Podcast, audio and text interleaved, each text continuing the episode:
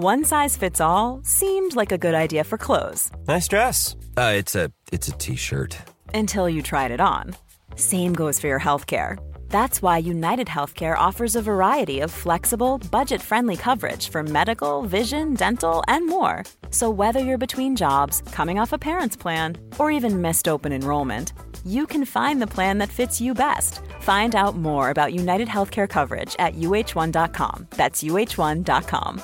Quality sleep is essential. That's why the Sleep Number Smart Bed is designed for your ever evolving sleep needs. Need a bed that's firmer or softer on either side? Helps you sleep at a comfortable temperature? Sleep Number Smart Beds let you individualize your comfort so you sleep better together. JD Power ranks Sleep Number number 1 in customer satisfaction with mattresses purchased in-store. And now, save 50% on the Sleep Number limited edition Smart Bed for a limited time. For JD Power 2023 award information, visit jdpower.com/awards. Only at a Sleep Number store or sleepnumber.com.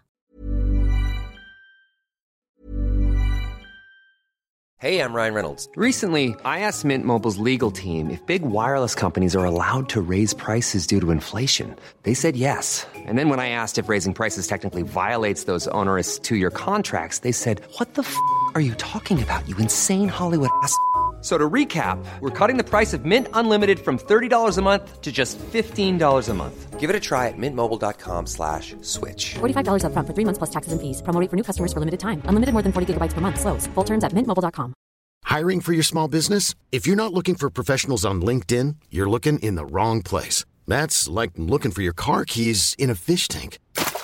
LinkedIn helps you hire professionals you can't find anywhere else, even those who aren't actively searching for a new job but might be open to the perfect role. In a given month, over 70% of LinkedIn users don't even visit other leading job sites. So start looking in the right place. With LinkedIn, you can hire professionals like a professional. Post your free job on linkedin.com slash achieve today.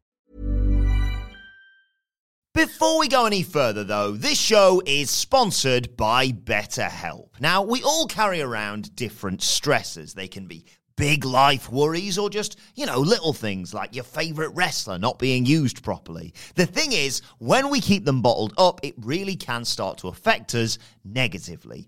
Therapy is a safe space to get things off your chest and to figure out how to work through whatever is weighing you down. It is really helpful too for learning positive coping skills and how to set boundary. Therapy basically empowers you to be the best version of yourself. So why not give BetterHelp a try. It's entirely online, designed to be convenient, flexible, and best of all, suited to your schedule.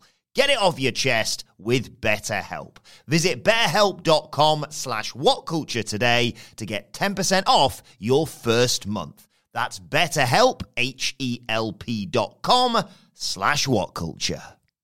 Since All Elite Wrestling launched in 2019, it has produced many pieces of pro wrestling magic. And I'm not just talking about my best friend, Maxwell Jacob Friedman. There is always this sense that AEW could potentially turn even some of the worst crap imaginable around because, well, they've done it over the last four years. I'm Adam Wilbourn from What Culture, and these are 10 times AEW turned trash into treasure. Number 10, Forbidden Door. Let's be honest, the build to the first Forbidden Door was dire, and it was also cursed. Punk versus Tanahashi and Danielson versus ZSJ were scrapped through injury. There were few personal issues heading into Forbidden Door, and somehow even fewer instances in which the representatives of each promotion were fueled by a desire to prove that their home was the premier destination for professional wrestling. And yet, the pay per view itself was mwah, magnificent. The shot of Sting's silhouette before he dove onto the Young Bucks from atop an entrance tunnel. Orange Cassidy planning five defensive moves ahead. Tanner making you beg out loud that he could stay in the match. Shooter! The whole thing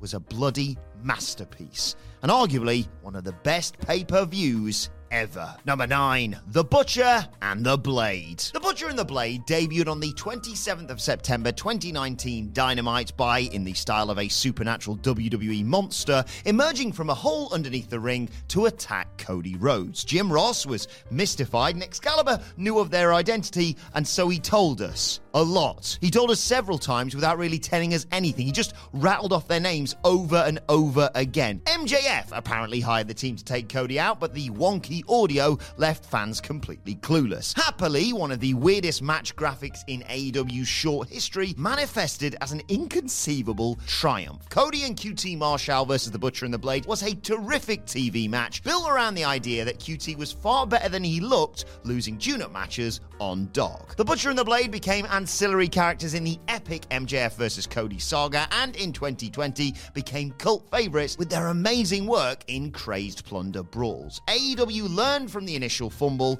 and redefined the debut process across the board. Speaking of which, number eight, the debut process in general. In his younger years, which I'm reliably informed was over ago, Tony Khan was a huge ECW fan and used an old Paul Heyman trick on his very first show. At Double or Nothing, the lights went out after Best Friends defeated the Hybrid 2. I was lucky enough to be there and the expectation was rampant. Oh my god, is it CM Punk? Could it be Phil finally coming back to the wrestling business? I mean, obviously, CM Punk wasn't going to make his debut running in after a mid card tag match, but that is what the lights out gimmick elicits. The Dark Order were revealed to blanket silence. It bordered on embarrassing. It was like a fart in a lift. There is no ideal way to debut a brand new act, and if Tony Khan is yet to crack a code that doesn't really need to be solved, he has perfected the debut of the established star. Sting's wintry introduction was majestic in the strictest definition. The viral marketing campaign that heralded CM Punk's introduction was so great that countless wrestling fans between them fantasy booked an infinite amount of programs, and the cryptic build of Mr. Brody Lee made the Dark Order fascinating where they were once irredeemably atrocious.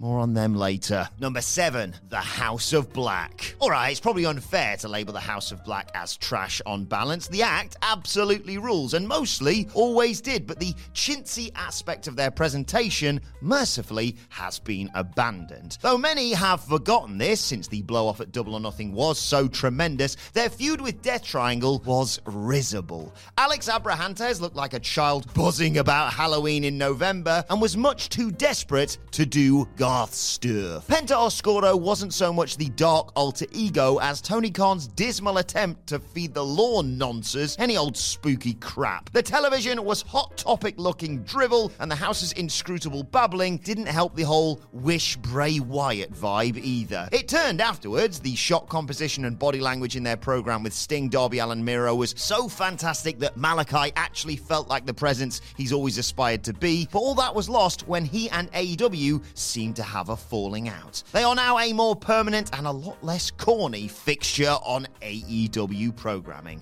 which is all the better for the house's black metal energy. Number six, Miro. The best man Miro was meant to be the best all rounder in the promotion, but his feud with best friends was so wacky that his aura all but vanished. Arcade Anarchy was very fun, but the stakes were so low and the feud dragged on for fucking ages. It was punishingly dull. Miro was subsequently reinvented as a psychotic, God fearing monster bound to unleash the violence from on high. He was legitimately scary in the role, and the presentation of his Redeemer character was world class. He also was the best man, a great hoss who measured his vulnerability to perfection, creating palpable drama in matches totally unique to AEW, and needed just 30 seconds to build his feuds with a screenwriter's panache. Number 5. 69 me, Don. Yeah, no prizes for this one making the list. Let's think back to Revolution 2021. Oh dear. The idea was to have Eddie Kingston save Jon Moxley from a raging inferno and build what constituted as a mega pop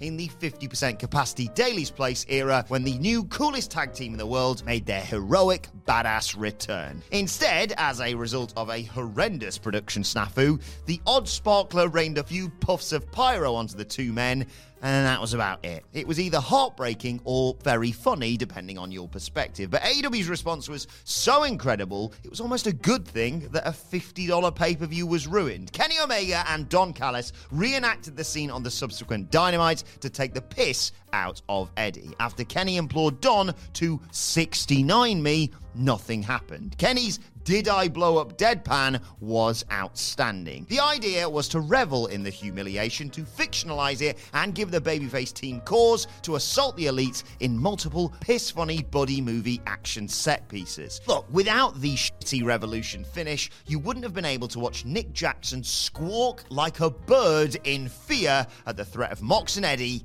out for revenge. Number four, the commentary team. The original AW broadcast team was not great. It was Poor, very poor, in fact. The idea was thus Excalibur was to call the in ring action as a former pro with a studious and enthusiastic grasp of the modern style. The legendary Jim Ross was to provide the gravitas and authority, and Alex Marvez was to fill a new audience in on the backstories of the unfamiliar talent, a la New Japan's Chris Charlton. The problem, God bless his very nice seeming heart, is that Marvez, a close friend of Tony Khan's hired through nepotism, was awful. He disrupted the flow of matches you could hear in the silence of JR's contempt of him, and in general, the man sounded like he'd won a bloody competition. It was untenable, unpopular, and AW made the call to transition him to a backstage interviewer role and replace him with Tony Schiavone ahead of Dynamite's launch. Schiavone is, well, he's just wonderful, isn't he? There are few sounds as blessed as the man saying, That was an ass kicking match, guys. He tempers JR's more abrasive qualities by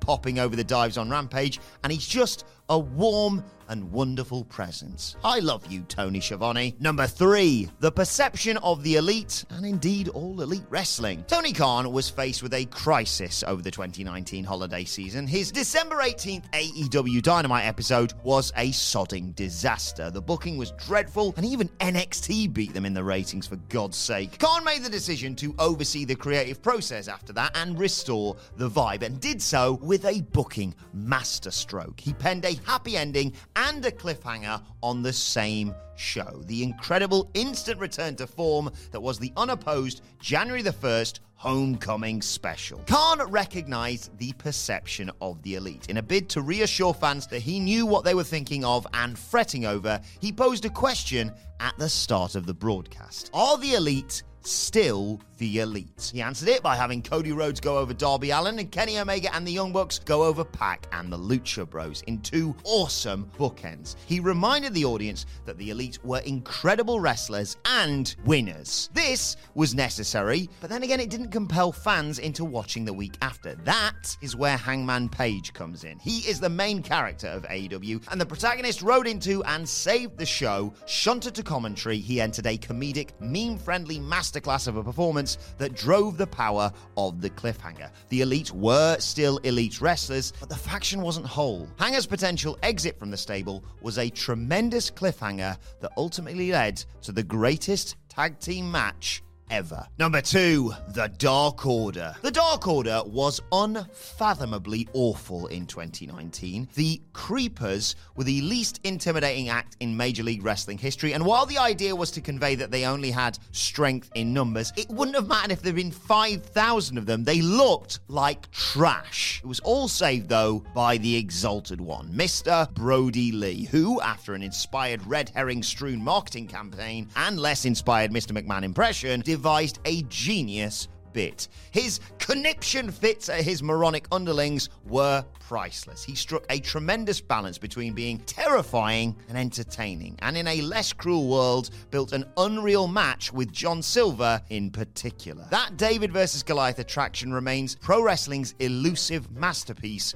of a dream match. Rest in peace. Number one, the role of Hangman Page. Look, Hangman Page was never bad, but his early role did feel miscast. Page was hardly helped by MJF, whose charisma dwarfed his at Double or Nothing, nor was he helped by the enforced change in booking plans either. Page, originally meant to wrestle Pac to earn a title shot at All Out, instead won the Casino Battle Royale, the comedic overtones of which undermine the achievement. His promo work in the build was stellar. He ripped the bandages from his face to get himself over as a classic babyface, but the match with Chris Jericho didn't get over as a proper main event because he went 50 50 with Kip Sabian at Fight for the Fallen in a match that attempted to do too much all at once. In the early phases of Dynamite, Page got over in an excellent series with Pac, but the Elite Dissolution angle really was the thing that got him over as the most popular act in the company. His genuinely funny comedic insults just connected him with the fans. Look, to be honest, this entry might be a reach because this arc was likely the plan from the jump. You were meant to lose faith in him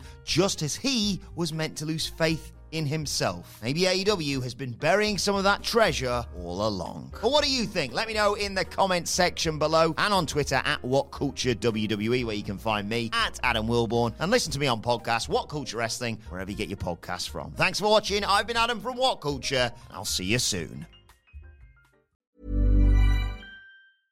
Hey, it's Paige DeSorbo from Giggly Squad. High quality fashion without the price tag. Say hello to Quince. I'm snagging high-end essentials like cozy cashmere sweaters, sleek leather jackets, fine jewelry, and so much more. With Quince being 50 to 80% less than similar brands. And they partner with factories that prioritize safe, ethical, and responsible manufacturing. I love that. Luxury quality within reach. Go to quince.com slash style to get free shipping and 365 day returns on your next order. Quince.com slash style. When you drive a vehicle so reliable it's backed by a 10 year, 100,000 mile limited warranty, you stop thinking about what you can't do and start doing what you never thought possible. Visit your local Kia dealer today to see what you're capable of in a vehicle that inspires confidence around every corner. Kia, movement that inspires. Call 800 333 4KIA for details. Always drive safely. Limited inventory available. Warranties include 10 year 100,000 mile powertrain and 5 year 60,000 mile basic. Warranties are limited. See retailer for details.